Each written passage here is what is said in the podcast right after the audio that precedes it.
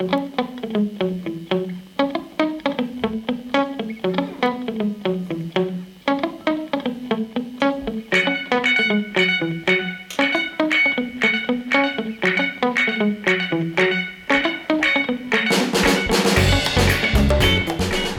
auditoris, vous êtes branchés sur le 88.8, oreilles ouvertes et bientôt le nez dehors. Selena au micro et Gilali à la réalisation de cette émission.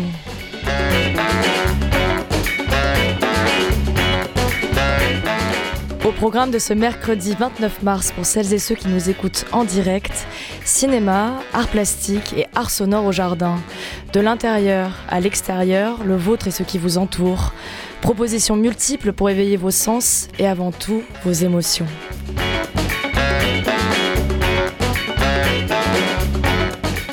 Gaël Rodville, délégué général du MCM, Festival international musique et cinéma Marseille, viendra échanger au micro sur la 24e édition et sa programmation entre compositeurs et cinéastes.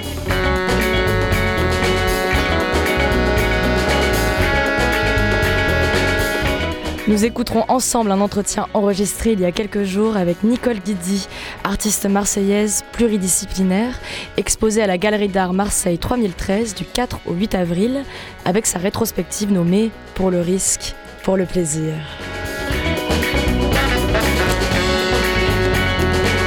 Et enfin, ce sera Jean-Baptiste Imbert de l'équipe de la Grenouille qui fera un saut en studio pour nous raconter le commencement du projet et parcours Art sonore au jardin en mots-clés j'aime, groupe d'entraide mutuelle, relations vivants, psychiatrie et bien sûr création sonore. On s'en reparle mieux tout à l'heure. Et tout de suite, tout d'abord, Canyon Drunken Rage, oulala, de Tame.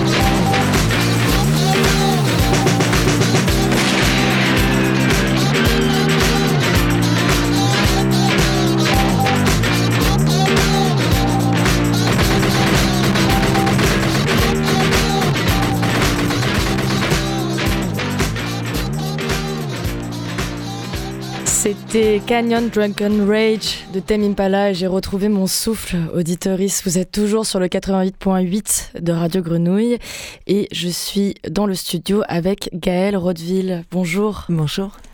Gaël, vous êtes euh, délégué général du MCM, Festival international musique et cinéma Marseille, d'où l'acronyme, euh, qui est anciennement le Festival international du film d'Aubagne.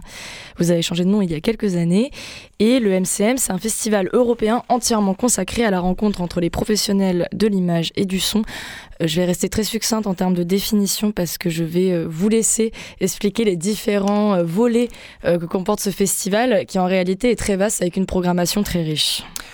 Oui, tout à fait. En fait, on a effectivement euh, choisi de travailler vraiment sur cette relation de la musique à l'image. Notre, objectif, c'est de mettre en lumière les compositeurs de musique de film, mettre en lumière les, euh, les réalisateurs et donc leurs relations, comment on crée ensemble, comment on fait une œuvre euh, commune. Et c'est vraiment la ligne éditoriale forte du festival qui en fait d'ailleurs ce qu'il est aujourd'hui, puisqu'il est effectivement européen, international. Il est vraiment aujourd'hui la plateforme des compositeurs de musique de film et des réalisateurs et des auteurs. Et au-delà de du lieu de diffusion que le festival propose, il est aussi, il offre aussi un accompagnement à ses compositeurs de, musique de film. Donc le festival, c'est effectivement plus de 280 euh, films projetés, aussi bien courts que long métrage, tous avec une musique originale, tous présentés à 80% par leurs compositeurs et leurs euh, réalisateurs. Et donc c'est une, foison de propositions artistiques avec suivi de rencontres par à l'issue des projections et de rencontres et d'échanges avec le public. Oui, ce qui est vraiment au cœur, c'est la possibilité de rencontrer des professionnels C'est l'ADN du festival en fait. L'ADN du festival, c'est d'offrir effectivement euh, cette rencontre-là. Nous, on a, on a tenu, l'ensemble de l'équipe a tenu à ce que ce soit un, festival accessible à tous les publics. C'est un festival accessible à tous les publics. Je pense que la programmation est riche et dense. Cette programmation, tout le monde peut euh, trouver euh, quelque chose qui lui plaît ou en tout cas qui l'intéresse, qui l'interpelle. Et en même temps, je pense qu'on arrive à capter le public pour justement l'amener à découvrir autre chose.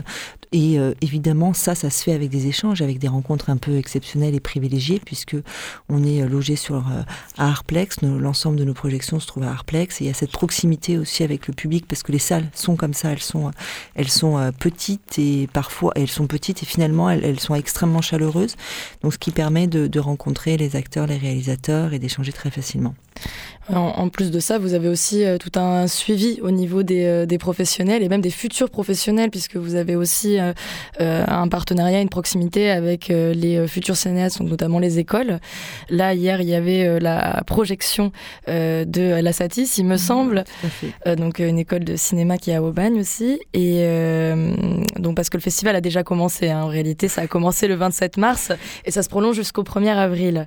Donc déjà un petit mot sur ce, ce, ce début de cette 24e édition. Comment ça s'est passé pour l'instant? Bah, Ça s'est très bien passé. En fait, ça se passe très bien. Hein. Euh, ça se passe très bien parce que, euh, bah, voilà, parce qu'encore une fois, on a toutes les conditions en fait pour que ça se passe bien. D'une part, on est dans, un, dans une ville qui est assez extraordinaire, avec un terrain de jeu qui est magnifique.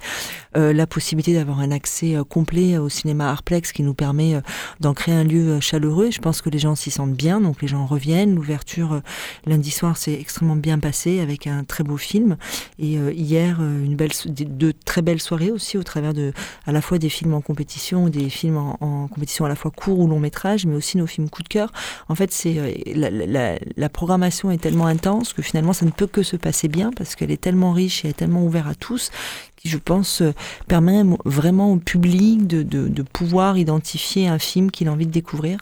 Donc, euh, pour l'instant, on est extrêmement heureux euh, de, de, ce qui se passe. On, poursuit, en tout cas, on essaye de, répondre à, la demande, puisque beaucoup de salles sont complètes. Mais par exemple, ce soir, on a un concert qui est absolument magnifique sur la musique de film, qui est un film à voir absolument, qui est la rencontre entre des artistes qui viennent du Canada et des artistes qui sont ici de Marseille, avec la participation de l'Evan euh, sur le Douk qui reprend euh, des qui, reprend des, musiques de films qui a à voir absolument. Et puis on a euh, un nombre important aussi de séances. Donc voilà c'est ça tout marche très bien. Et effectivement une attention extrêmement particulière au public jeune.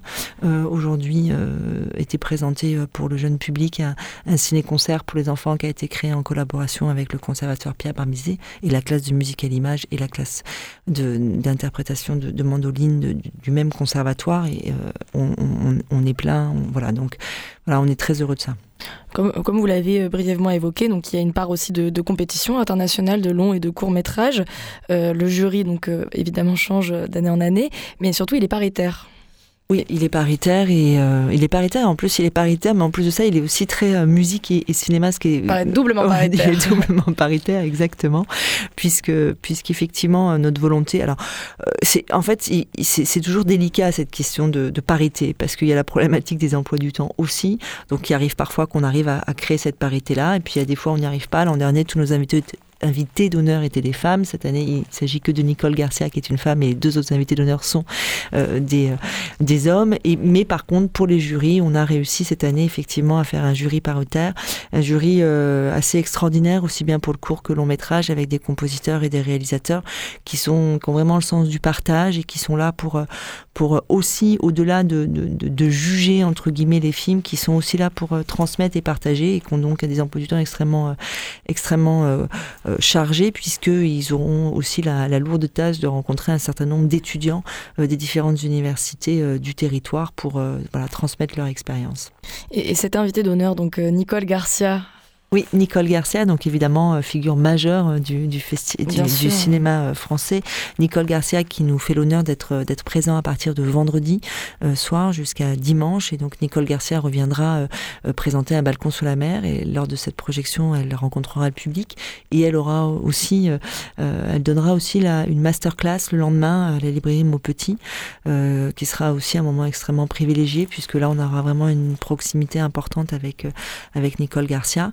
Et les deux compositeurs qui complètent sa, venue sont Daniel Pemberton, compositeur d'ailleurs avec lequel elle a euh, travaillé, puisque Daniel Garcia, euh, Nicole Garcia euh, a une a une particularité, c'est que elle, change. elle change de compositeur à chaque, à chaque création. Et d'ailleurs, l'ensemble des compositeurs sont déjà venus au festival. Et Daniel Pemberton vient. Donc, c'est notre deuxième invité d'honneur. Et Daniel Pemberton est un compositeur extrêmement jeune, mais reconnu par le, par le monde entier et mérite, et puis attendu euh, par les jeunes compositeurs puisqu'il est notamment euh, compositeur des films de Ridley Scott mais euh, récemment des, derniers Spider-Man mais en film d'animation je le précise donc il vient de signer la, la dernière bande originale du dernier Spider-Man et le prochain qui arrive là. Et il a aussi signé pour celui qui sortira en 2024.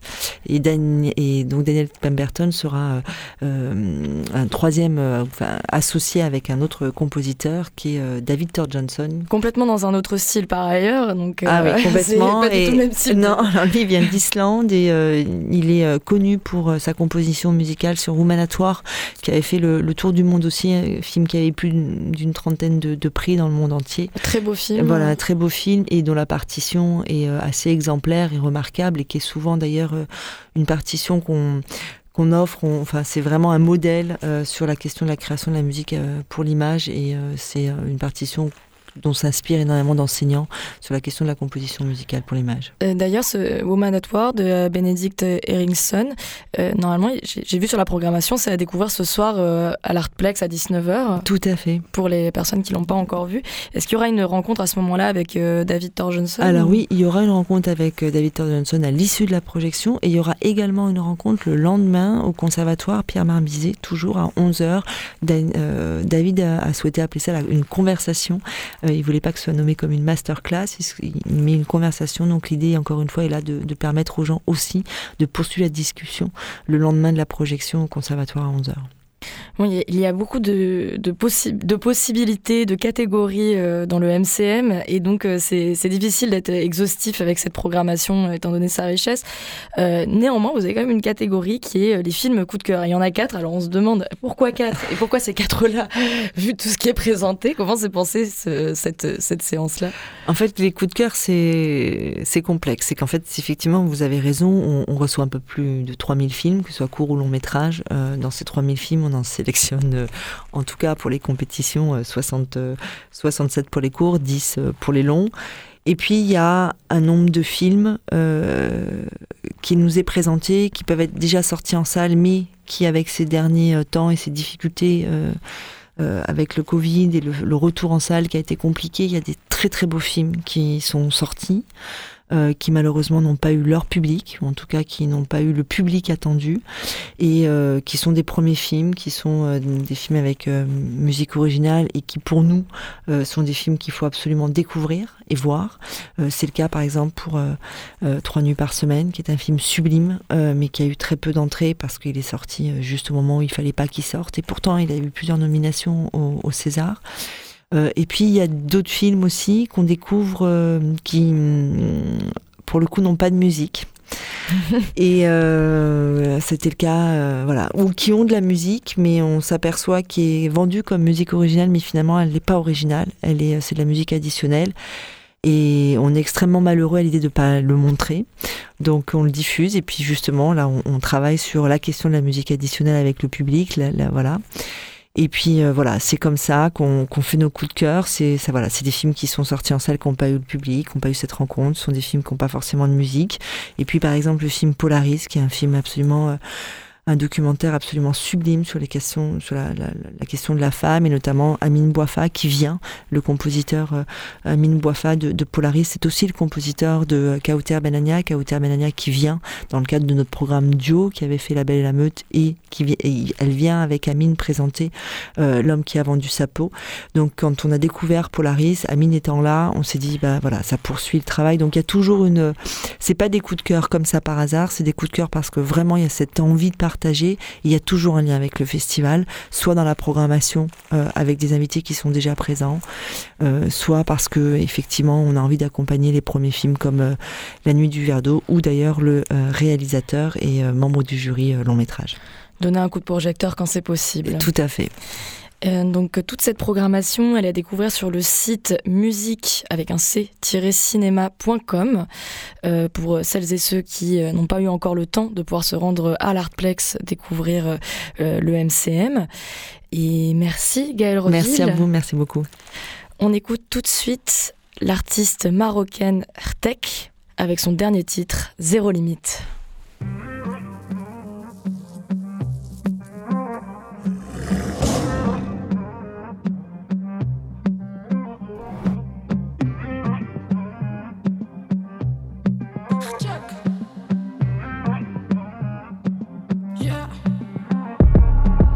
باقا ما ندمت حيت اختاريت أنايا هاد الطريق وفي هاد الراب راه كنطيق باقا بجناحي كنطير ما كامل اصوير برو ما كنطيح واخا الدنيا كضيق سميتي في تاريخ غندف معليش لك عاودنا شحال كاع لي تيست. حيت بوس عندي الصوص اوتونتيك في كاع لي تيكست ومع جيت كلاسات هوز ذا بيست بي اتش دي في هاد الهيت هاك تيست عاوتاني حاطة سبيتش بالدارجه وا وا. كلشي دايز غير باللوغ تجي النتيجة يا يا. اتيتود زيد سكيز ختك ناري جات في يديها الزريشة سيس لي بغيتي قصدي من حاجة درت ماشي جيت وبنت وفي هاد الفرس. مطلعه فيه لا بار سمعو ديرو درس. جبت الفرق وطرطرت كل سطره معاه الطاقس قبل ما ندير ما كنطاقش ما كنساش الغلطة. دريم سيستي اختاري. يو ذا كوين يو ذا بوس ما يطفاش باري. يو دريم سيستي اختاري. يو ذا كوين يو ذا بوس اللي عندك كاري. زيرو ليميت كوني بوس always up ترى ترى never pose زيرو ليميت كوني بوس always up ترى ترى never pose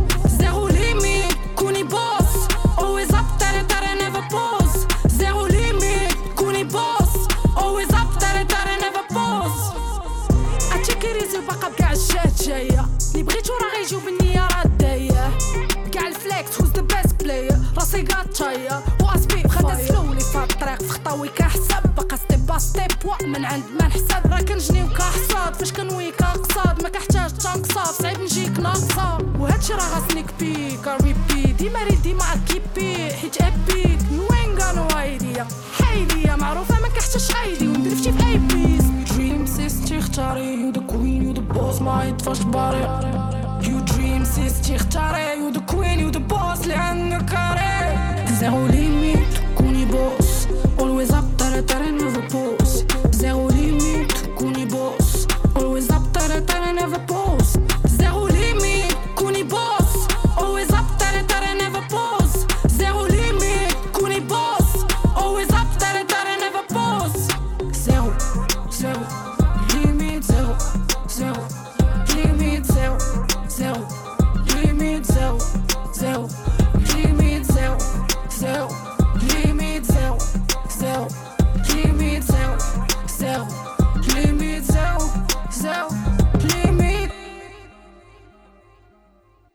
Nous sommes toujours dans le studio de Radio Grenouille et nous accueillons au micro l'artiste marseillaise Nicole Guidi. Bonjour Nicole et bienvenue. Bonjour Léna. Tu es venue en amont de l'enregistrement en direct de cette émission pour échanger sur ton exposition nommée Pour le risque, pour le plaisir à la Galerie d'art Marseille 3013.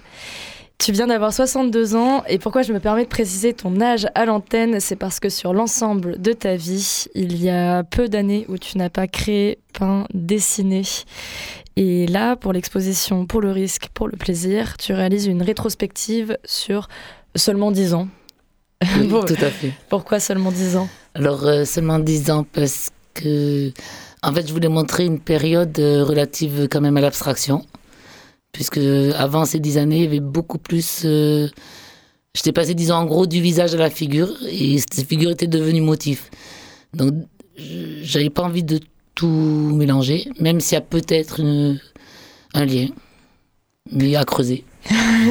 Donc, peut-être ça me permettra justement cette exposition de, de voir ce lien, même si la période passée n'y est pas, en fait. Bon, voilà, donc j'avais, il y avait quand même un sens dans cette période.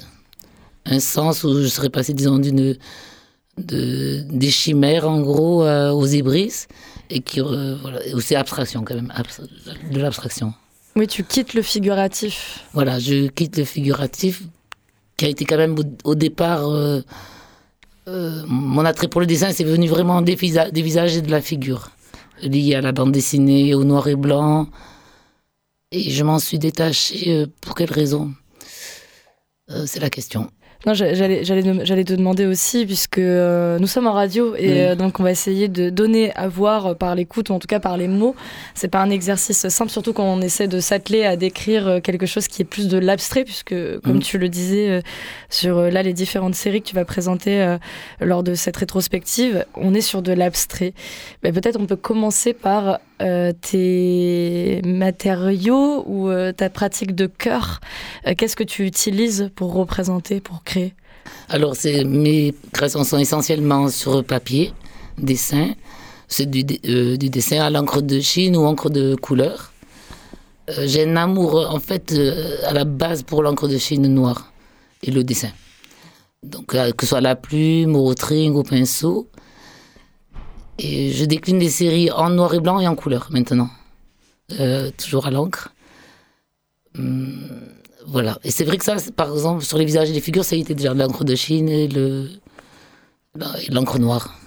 Oui, puis il faut se dire aussi que tu n'étais pas, euh, à l'époque où le figuratif habitait encore ton art, euh, c'était pas non plus du figuratif, où Non, on essayait dans de l'hyper-réalisme. Pas du tout, pas du tout. Parce qu'en fait, euh, je j'ai jamais travaillé de. de c'est toujours un travail de mémoire, en fait, de mémoire ou d'inscription. Et l'inscription dans ma, mémoire est euh, une inscription d'une image. En fait, euh, je suis plus attirée, par exemple, par une représentation de la bande dessinée, ce que fait la bande dessinée d'un visage, que le visage en lui-même. C'est- voilà. Tout à l'heure, tu l'as évoqué, euh, la série euh, des Ibris, qui est euh, ta Oui. dernière en date, euh, dans les multiples pratiques pluridisciplinaires que tu as dans ta manière de créer. euh, J'y compte aussi l'écriture, puisque euh, écrire, ça accompagne aussi ta création. Là, le texte qui accompagne la présentation de cette série, je vais me permettre de le lire. Mm. C'est Ibris, voix de fée à l'atelier, figurer, représenter des mesures, outrage à la nature, un été dans le jardin, un regard sur les fleurs. J'oublie, j'hybride, peindre contre nature, je plonge tête première dans le monde dessous-dessous, la feuille germant racine. Ferme en passion, couleur peinture, bulbe et pousse folle, j'irise, encre glacis, matière hybride, iris, ibris. Euh, voilà, ce que j'ai voulu dire, c'est hum, vraiment ça montre ma pratique est liée à l'atelier, à une intériorité plus qu'à une observation.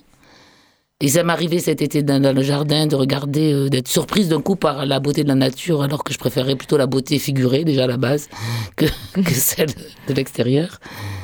Et euh, mon regard s'est déporté en fait de la nature à l'ombre portée des choses sur le mur.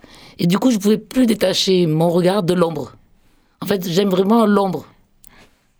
Voilà, la projection déjà, ce qui est déjà un dessin en fait. Mais dans, dans Ibris, il y a quelque chose effectivement de, de très, euh, très floral. On reste, même si on reste sur Oui. l'aspect- sur le- le- l'abstrait, euh, on retrouve quelque chose d'assez éclatant, de peut-être aussi un peu charnel, et, euh, mais surtout euh, quelque chose de, de vif et de très vivant. Euh, qui est assez, qui peut être un peu contrasté par rapport aux séries qui le, qui le précèdent, où il y avait quelque chose Mm. d'un peu plus euh, euh, torturé dans ses, dans, dans ses formes, dans, Mm. dans, ta- dans la manière dont tu crées, il y a, il y a quelque chose qui est abstrait, mais où peut-être les gens peuvent y lire euh, quelque chose euh, de figuratif, mais où chacun n'y voit pas la même chose. Complètement. Et je pense que c'est pour ça que je, je tenais à clore, euh, enfin à clore, justement pas à clore, mais euh, ça va jusqu'aux hybrides, parce que je pense que les hybrides, c'est un nouveau, un point de départ, un autre euh, rebondissement. Disons pas un point de départ euh, qui n'aurait pas un sens euh, de mieux ou de moins bien qu'avant, mais une ouverture. Une ouverture vers quoi? Alors une ouverture, euh, je pense, j'aimerais bien quand même euh, des dessins qui rejoindraient la peinture, comme ça a pu m'arriver pour par certaines fois. Peut-être détaché d'un système, parce que dans les séries que je présente, euh, on peut y voir un système, parce que j'essaye en allant au bout d'une série de hum, ben, de- justement de creuser de creuser ce qui fait forme et qui fait sens et du coup ça peut faire système après en général je m'en éloigne quand ça m'ennuie j'ai cette chance de ne pas vouloir m'ennuyer et de pas faire fortune avec, donc il n'y a pas de problème, on me demande pas de faire la même chose. tu vois? C'est clair, je suis libre, mais seul maître à bord. Euh, voilà, ce que j'aime, c'est l'aventure, en fait, c'est expérimenter, c'est l'aventure. Il faut que de nouveau j'ai cet enthousiasme. Ah, tiens, là, c'est nouveau, quitte à vraiment merder parfois, euh, peut-être souvent. mais euh, voilà, c'est ce qui me plaît, moi, c'est ce qui me plaît. Il y a, il y a un une, une forme de dispositif aussi de pattern dans ta Mm. création. Et c'est un peu le croisement aussi entre l'art plastique et l'art appliqué. Voilà, c'est sûr, c'est certain, parce que ce qui m'intéresse, euh, voilà, enfin, j'aimerais avoir assez de temps pour aller euh, au- au-delà de, la pratique que j'ai actuellement, parce que je suis coincée quand même entre des enjeux, travailler, euh, faire vivre, etc. Et le dessin, qui, qui est mon, mon moteur. Mais ce que, voilà, moi, ce qui m'a toujours intéressé, c'est que le dessin soit pas cantonné à une exposition, à un cadre, même si mes dessins là seront exposés sous cadre, etc. Mais j'aime que le dessin aille ailleurs que dans une galerie, sur un mur accroché. Je veux qu'il soit sur des tissus, dans des affiches. Par exemple, j'ai beaucoup aimé les affiches, le graphisme. Euh, et donc, euh, comme j'ai eu l'occasion de travailler euh, avec une styliste, de voir mes dessins déclinés sur des tissus, ça m'excite totalement. Et que les gens s'en emparent, d'autres créateurs. Voilà, sur une plage encore mieux. Oui, t'as pas le côté puriste de Pas du tout. il faut absolument qu'il y ait un type de support et c'est tout. Pas du tout. Et par exemple, quand j'ai fait du. Dès le début, j'ai. hum, Enfin, quand, dans mes études, je me suis intéressée à la gravure. J'aime l'idée du multiple. J'aime l'idée qu'un dessin puisse être imprimé plusieurs fois, agrandi, retravaillé, déformé, euh, exploité euh, sous toute forme de support, autre que la publicité. Ça va sans, de soi. Ça va de- Pourquoi ça va de soi parce que la publicité, c'est quand même. euh, Enfin, c'est par euh, juste mon expérience, mais j'avais essayé à un moment donné, après des études de graphisme à Paris, de travailler dans la publicité. Et j'ai vu que ni voulait de moi, ni moi d'eux. voilà. Oui, parce que le, le- le côté euh, commercial et euh, faire argent d'eux, même si tu as besoin de vivre aussi euh, de ton art, euh, le circuit de l'art, ces galeries, savoir être un communicant, c'est quelque chose que tu as questionné aussi dans ta Oui. pratique. Ben, j'ai questionné parce que des fois tu as envie de montrer ton travail. Donc ça m'est arrivé de démarcher. Après, je tombais sur des. Il faut trouver l'endroit avec qui ça colle, des bonnes personnes qui sont un peu sur la même longueur d'onde que toi. Que, dans mon cas, je c'est plutôt des lieux associatifs, alternatifs, mais pas que, parce que je travaille là avec une galerie à Bastia. Mais il faut tomber sur les bonnes personnes. Après, il y a, il y a des gens qui savent faire mieux que moi, ils tombent sur des, des galeries plus euh, en place, et tant mieux pour eux, ça veut dire que ça colle entre eux. Mais je pense que moi, il faut pas du tout que je m'acharne à aller dans des lieux qui veulent pas de moi et je veux pas d'eux. en gros, c'est pas une histoire d'âge forcément, mais euh, quand même aussi, tu es obligé de te le dire. Pourquoi t'es pas resté, pourquoi t'es pas rentré dans tel ou tel circuit euh, institutionnel ou de reconnaissance, même pas financière ou média- médiatique ou. Euh, Je pense que d'abord, moi, j'ai eu ma vie à vivre, même s'il y a toujours eu le dessin. Et donc, il n'y a eu aucune projection dans ce système. Ensuite, moi, à, à mon niveau, comment je suis construite, j'ai mis du temps à pouvoir parler de mon travail. Et ça, on te le demande de suite. Moi, savoir pas- vendre aussi. voilà, savoir vendre, parler de ton travail. te- Et euh, par exemple, comme j'ai pas eu de formation non plus classique, j'ai appris euh, sur le tas et par des chemins de traverse. J'ai quand même une formation, mais euh, par corres- des études par correspondance, des trucs comme ça. J'ai appris beaucoup en côtoyant d'autres artistes, en partageant des ateliers, mais j'ai pas appris, j'ai pas une formation beaux arts. J'ai pas appris à construire un discours. Après, j'aime écrire, mais il m'a fallu du temps, du coup, pour parler de mon chemin. Il fallait d'abord que je fasse le chemin. Ben, on, fait, on fait un peu cet entretien euh, du- d'une manière anachronique, Oui. mais euh, c'est vrai que mm, dans ton parcours aussi, Mm. euh, il y a l'attachement au mouvement punk, aux revues Bazooka, aux fanzines. Et je pense que ça dit aussi quelque chose de ta perception de ce que complètement, de ce qu'est là. complètement, complètement. Moi, ce qui m'a vraiment enthousiasmé, excité, c'est quand j'ai j'ai connu les, enfin, j'ai connu par dans les journaux, etc. euh, le groupe Bazooka, c'est qui disait en gros chacun peut faire, prends une image, manipule-la, photocopie-la, agrandis-la, euh, décalque, approprie, tu peux t'approprier l'image, essaye ça. Genre, tout le monde peut le faire. C'est le, le, le- punk à la base, c'est pareil. Quelqu'un qui sait pas tenir une, une basse, il le prend, il fait du bruit. Voilà. C'est la, la question de l'accessibilité et de se saisir d'eux plutôt que d'être attrapé par. voilà, voilà, exactement. Tu te saisis, tu, tu en jouis, tu, tu t'expérimentes, euh, tu es vivant, quoi. Et après moi, le déluge. ça, me fait, euh, ça, fait questionner euh, ce qu'est le beau parce que je, pense que même si euh, la question de la beauté est quelque chose de subjectif dans, tes créations, il y a quelque chose de très esthétique et de recherché au niveau du travail des couleurs, de la, matière. Et donc, qui plus est la dernière série Ibris qui est très colorée et vivante, moins torturée. Euh, puisque tu as fait des anciennes séries qui avaient un, un aspect euh, Mm. avec des, des techniques d'effacement, il y avait quelque chose de presque sanglant, quoi, Mm. parfois. Et donc, euh, qu'est-ce que, quelle est la place du beau dans ce que tu crées? Est-ce que tu, tu as une recherche esthétique de faire quelque chose qui est beau esthétiquement ou pas? Ah, ça. Après, c'est une image intérieure.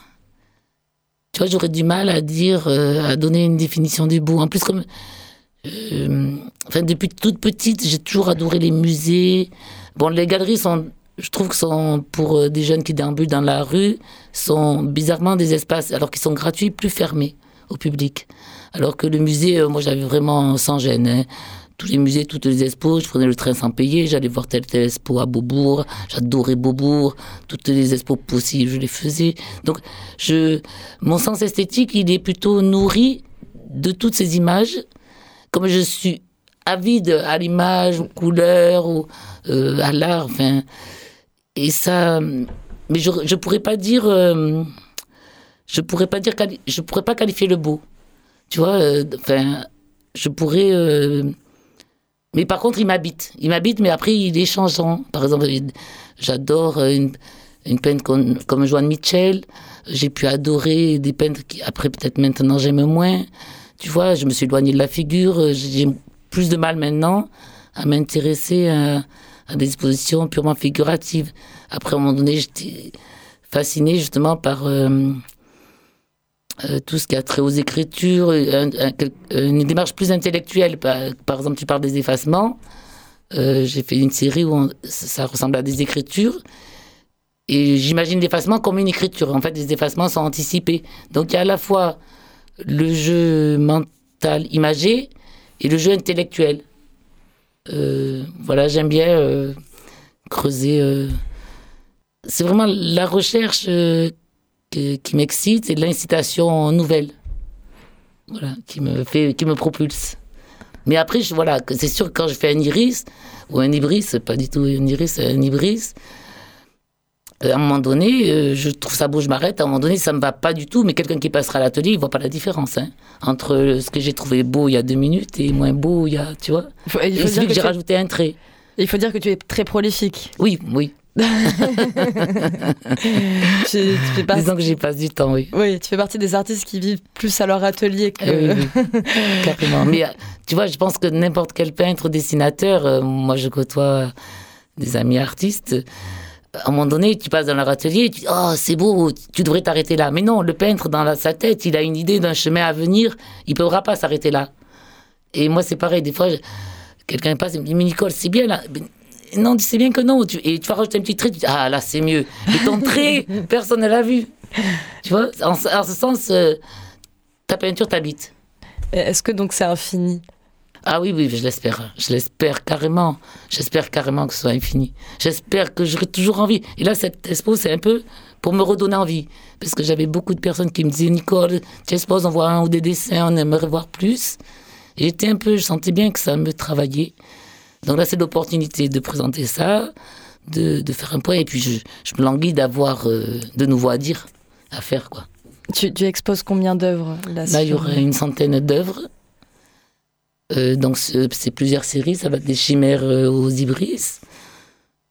C'est des formats qui sont... Et alors les formats, c'est essentiellement, en gros, euh, du 70 par 100 en dessin, et puis il y a des plus grandes toiles, quelques grandes toiles, à l'encre de Chine, donc qui relèvent du dessin plus que de la peinture, et quelques grands dessins plus grands, puis après des petits formats, des multiples, parce que j'aime bien cette idée de multiples c'est-à-dire donc ce sont des reproductions de qualité de dessins en petit format qui permettent aussi d'être plus abordables pour des, pour des personnes qui veulent se faire plaisir.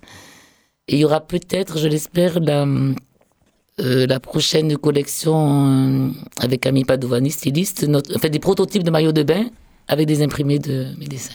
Oui, Camille Padovani, avec qui tu travailles, euh, donc qui est styliste, et, euh, et donc euh, ça fait partie aussi de ta pratique donc de, de proposer ces motifs-là en design textile. Voilà. Et c'est de la création de mode. Voilà, tout à fait.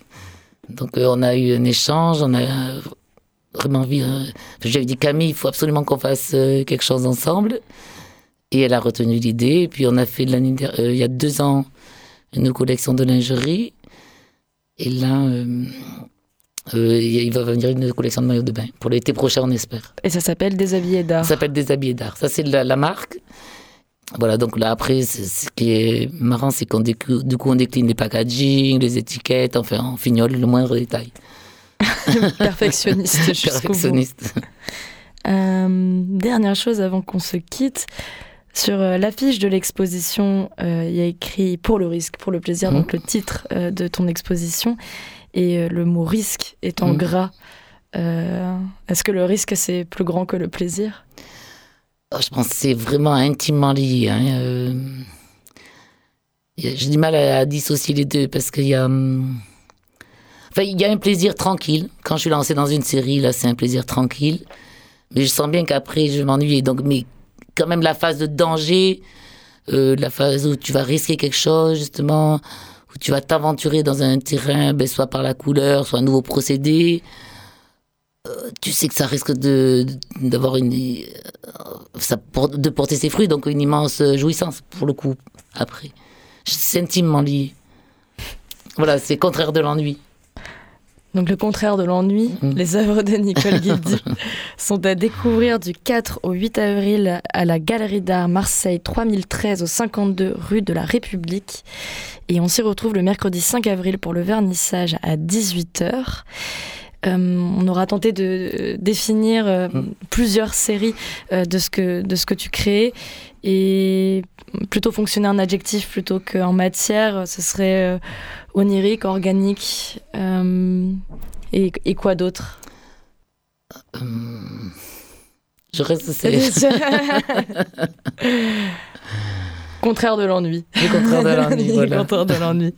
C'est un peu aussi, euh, tu vois, quand je parle du monde de dessous la feuille, c'est c'est parce qu'il me revenait une phrase de Moebius où vraiment il y a ce monde dessous la feuille qui émerge malgré lui, mais c'est ce monde dessous la feuille, c'est quand même euh, des réminiscences, un imaginaire, des choses que tu as regardées. C'est dessous la feuille, mais c'est pas purement magique. C'est quand même, euh, par exemple, une fois ça m'est arrivé d'être devant un, un magnifique euh, rocher au Cap Corse, de le regarder et j'y voyais mes dessins.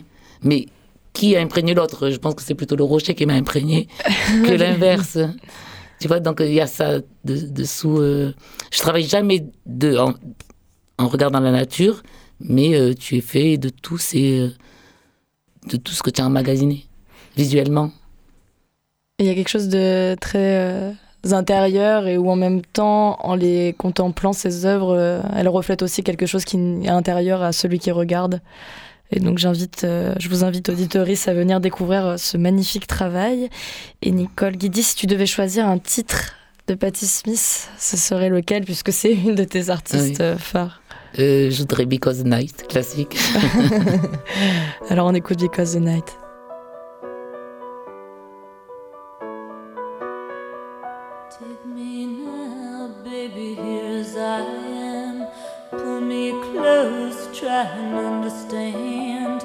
Desire is hunger, is the fire I breathe. Love is a banquet on which we feed.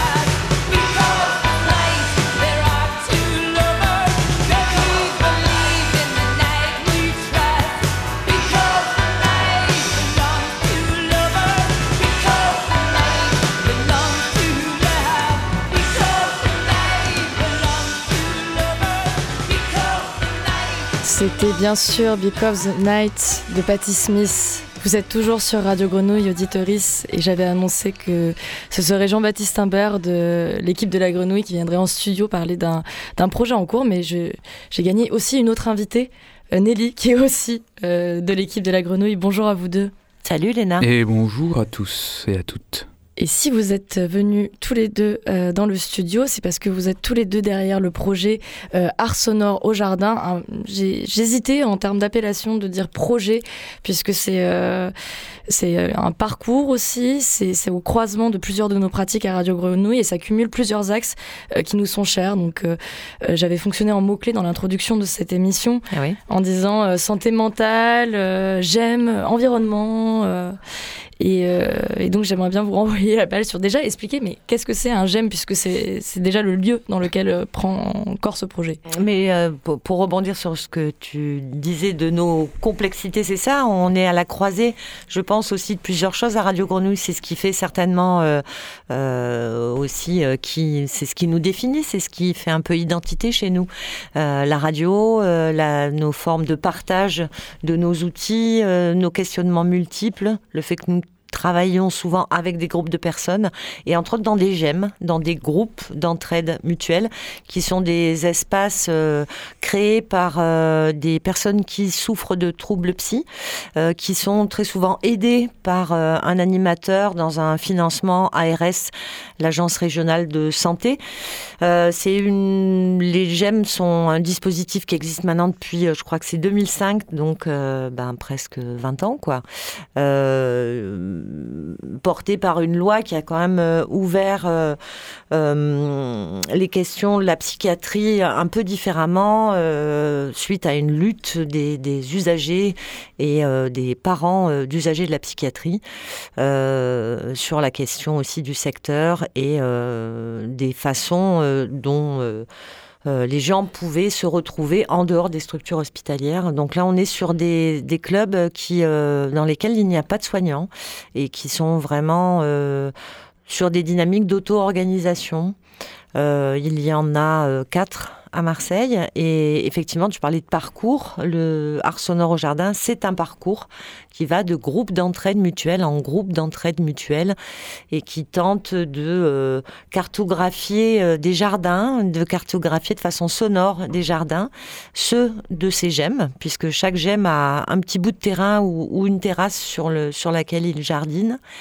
Donc on, nous faisons des expériences sonores dans les petits jardins des gemmes et puis euh, on va s'embarquer aussi dans des sorties. euh, jeudi, demain, nous allons euh, dans ces magnifiques jardins botaniques de la ville de Marseille, du parc Borély. Tout à fait. Puis on embarque aussi Julie Rousse.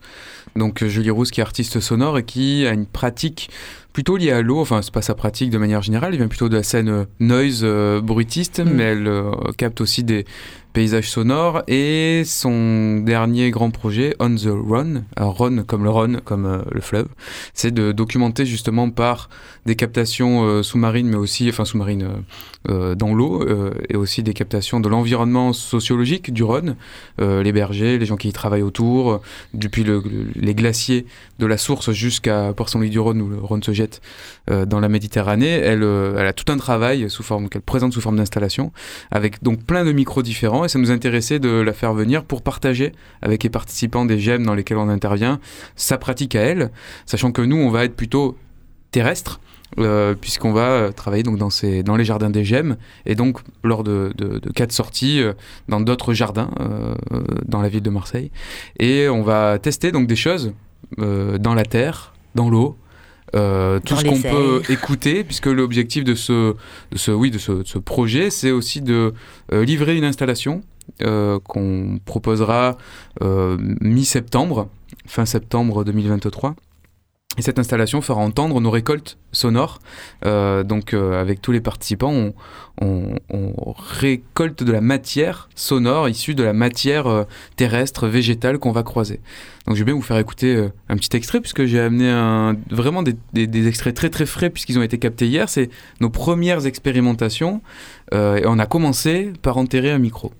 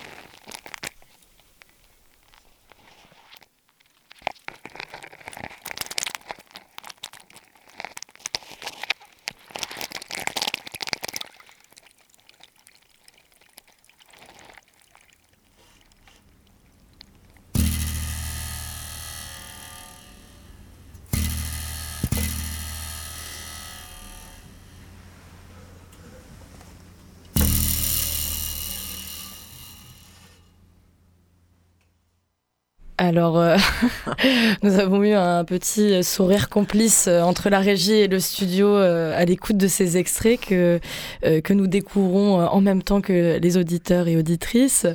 Euh, il y a, ça évoque plein de choses. Il y a, on dirait qu'à un moment, il y a une espèce de grue, à un autre que qu'il y a de l'eau qui est renversée sur le micro. Qu'est-ce qui s'est passé? C'est quoi le procédé? Ouais, c'est ça, il n'y a, pas forcément la grue, mais il y a bien de l'eau euh, renversée sur le micro. Alors, renversée, versée volontairement. hein.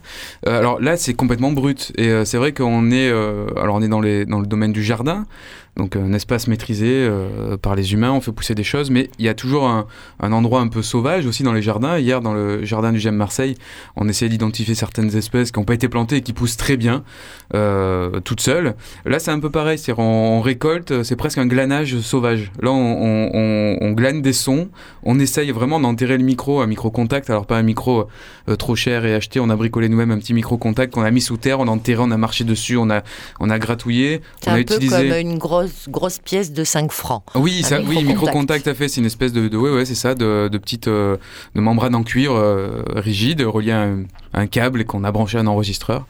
Euh, L'hydrophone, c'est pareil, mais pour l'eau, donc il, a- il y a du plastique autour, donc on a arrosé un cypérus dans ce jardin euh, abondamment, mais ça craint pas l'eau, les cypérus. Cypérus. C'est un papyrus, c'est un papyrus en fait, c'est le papyrus, mais c'est la variété la plus commune des papyrus qu'on voit en fait, c'est des cypérus. Et donc du coup, on a arrosé ce cypérus en mettant le micro dans l'arrosoir, à l'extérieur de l'arrosoir, on a essayé plein de formes. Et le râteau à feuilles qu'on entend à la fin, puisque vous avez tous identifié que c'était bien un râteau. Bah, Euh, Nelly a oui. bien joué du râteau moi, j'ai adoré jouer du râteau et on a mis un micro dessus, euh, dessous. Bon voilà, on a commencé à essayer des choses et c'est voilà une sorte de glanage. C'est très brut. C'est vraiment là presque les des espèces sauvages de sons, j'ai envie de dire, Ouais, qu'on a qu'on a récolté. Et c'est intéressant parce que ça, enfin, c'est- c'est notre intention aussi de développer l'écoute, cette écoute euh, qui nous est somme toute assez euh, étrangère, même si on a tout le temps les oreilles euh, ouvertes. Mais là, c'est vraiment euh, euh, cette question de tendre l'oreille d'une certaine manière et aussi de, enfin, moi je trouve que ça instaure, ça instaure vraiment un, pour moi, ça instaure un rapport poétique au monde, euh, de pouvoir euh, entendre la, la sève du râteau. Moi, ça me, ça me fait, j'ai un peu cette image qui arrive là. Euh, voilà, le, le râteau. En plus, tout ça, c'est très physique, hein, parce que tu enterres tes micros ou tu les entortilles sur un objet. Après, tu joues de l'objet. Tes, tes, tes mains sont importantes. Ton sens du contact est important. Tu écoutes en même temps. Tu réécoutes ensuite les sons. Donc, tu as un rapport au temps qui est complètement différent. Et tu as un rapport aux objets aussi, qui enfin voilà, l'objet se transforme. Quel est ce son qu'on vient d'écouter? Est-ce que c'est un son de râteau? Est-ce que ce sont des, est-ce que c'est un instrument de musique? Est-ce qu'on a ent- entendu euh, euh, de, l'eau qui sortait d'un arrosoir euh, ou euh, euh, une enveloppe euh, froissée? Enfin, tout ça euh, permet aussi. En tous les cas, c'est notre expérience et c'est- c'est celle qu'on a envie de, de partager, de faire un espèce de pas de côté et d'avoir peut-être un rapport un peu différent à notre monde au quotidien. C'est une porte ouverte, une grande porte ouverte à l'imaginaire Mm. et à la relation au vivant donc qui est euh, Oui. questionnée, embellie. euh, et euh, donc là, le, L'art sonore au jardin a commencé hier. Euh, vous, vous avez aussi euh, cette relation à l'expérience euh, avec euh, les participants et participantes euh, euh, de ce projet. Euh, qui participent et comment on s'investit dans le projet. Alors en fait c'est une histoire, hein. c'est c'est parce que à, à Radio Grenouille on fait Radiola avec Jean-Baptiste depuis euh, sept ans. Radiola qui est un espace euh, d'expression radiophonique avec des personnes qui souffrent de troubles psy. On a commencé par trois jours de folie sur le cours Julien en mettant les questions de psychiatrie et de santé mentale sur la place publique. On a continué avec un atelier permanent et euh, c'est pas pour rien qu'on travaille là avec des groupes d'entraide mutuelle. C'est parce qu'on connaît beaucoup d'entre eux qui sont déjà des complices de longue date et que là, on a eu envie de, se- de proposer une plongée comme ça dans les arts sonores. On travaille plus la question radiophonique au sein de Radiola. Et là, voilà, on a, eu envie de se déplacer, puis de croiser aussi des, de croiser euh, des pratiques que Jean-Baptiste, tu as de plus en plus. Bien sûr, ouais, des pratiques et puis des, euh, Et des questionnements voilà, aussi. des questionnements, des intentions euh, tournées vers le vivant, vers euh, voilà le, la botanique, le végétal. Enfin, il y a plein de, de- de termes et de choses qu'on peut croiser dans l'espace du jardin. Donc voilà, on travaille la matière sonore et la relation au vivant, si on veut pitcher un peu ce projet. C'est moche, pitcher en fait. J'aurais pas dû dire ça. Je suis en direct, zut. Au montage pour la rediffusion de vendredi, on l'enlèvera. Voilà. Restitution publique prévue euh, approximativement. Donc fin ou- septembre, dans Ouais, les, fin dans, voilà, fin Ah, septembre, ah, dans un jardin où on pourra, on en reparlera à ce même micro et puis on. On va le choisir ensemble, Voilà. le jardin. Alors, euh, notre réalisateur nous fait signe qu'il y a moins d'une minute et c'est un extrait sonore proposé par Jean-Baptiste. Oui, un extrait qu'on a utilisé pour euh, inspirer un peu l'atelier, euh, le proposer à l'écoute aux participants, c'est Félix Blum, qui, euh, l'artiste sonore, qui euh, nous propose là un vent qu'il a enregistré normalement en, au Chi- en Bolivie. En Bolivie, en Bolivie. Merci, à bientôt, Merci. Merci à tous.